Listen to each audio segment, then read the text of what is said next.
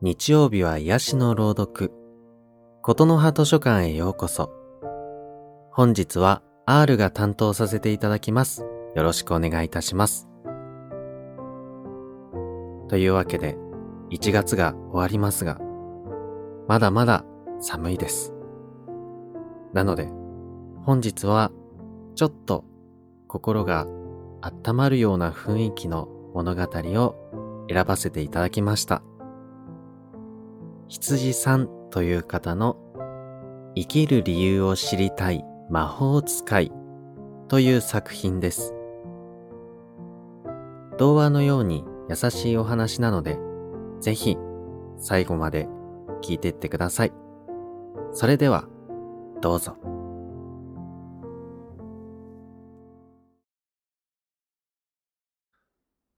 生きる理由を知りたい魔法使い。羊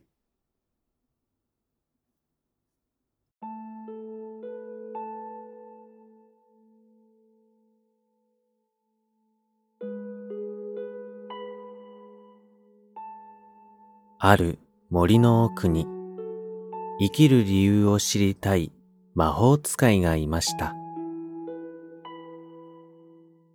魔法使いは生きてきて不幸せだと思ったことはありませんが、生きる理由がわかりませんでした。生きる理由を知るために古い書物や新しい書物を読んでみましたが、答えになるようなものは見当たりませんでした。それなら、と生きる理由を自分で考えてみることにしました。お風呂の時、ほうきで空を飛んでいる時、トイレの時、料理をしている時、ご飯の時、寝る前、様々な時間に考えました。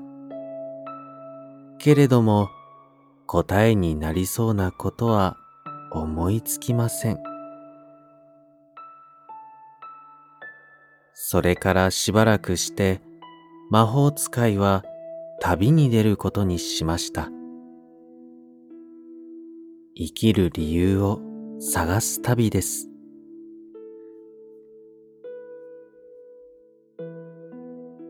まずはじめに吸血鬼のところへ行きました。長生きをしている吸血鬼なら答えを知っていると思ったからです。魔法使いは吸血鬼に聞きました。生きる理由は何ですか？すると吸血鬼は、美味しい血を探し求めることですかね？と答えました。魔法使いは少し怖くなり、別の答えを探しに行きました。魔法使いは次に妖精に聞きました。生きる理由は何ですか？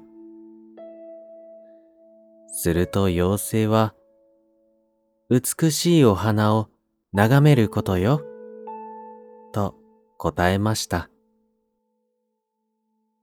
これを眺めて、と妖精は花を一輪くれました。魔法使いはさらに別の答えを探しに行きました。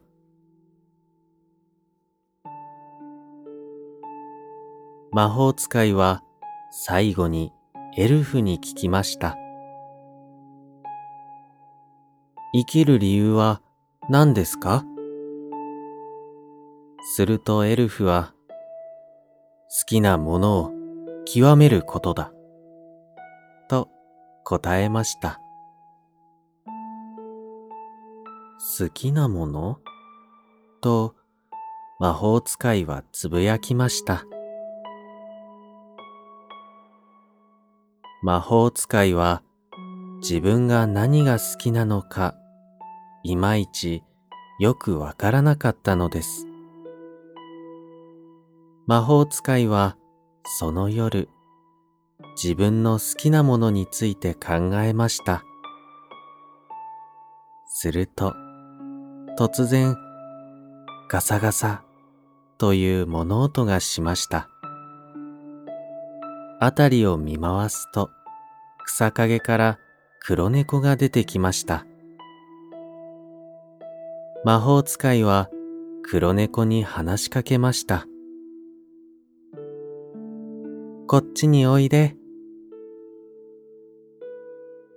黒猫が近づいてきてすり寄ってきました。お前は甘えたさんなのかい？と言いながら魔法使いは黒猫をそっと撫でました。魔法使いはしばらくの時間、黒猫を撫で続けました。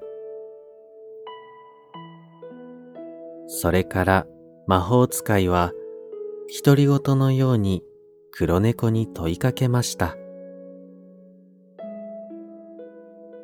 お前さん、生きる理由は何だと思う？猫は、にゃーとだけ答えました。魔法使いは少し笑顔を浮かべながら、また黒猫を撫で始めました。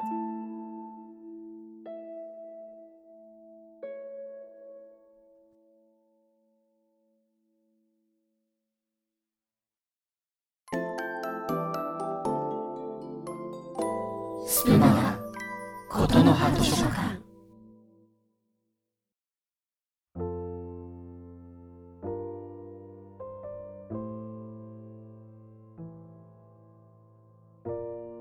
いかがでしたでしょうか？羊さんの生きる理由を知りたい魔法使いでした。生きる理由は案外近くにあるかもしれません。はい。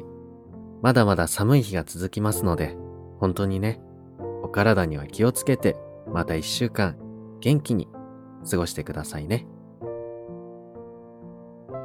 ここまで聞いてくださいまして、誠にありがとうございました。それではまた次回お会いしましょう。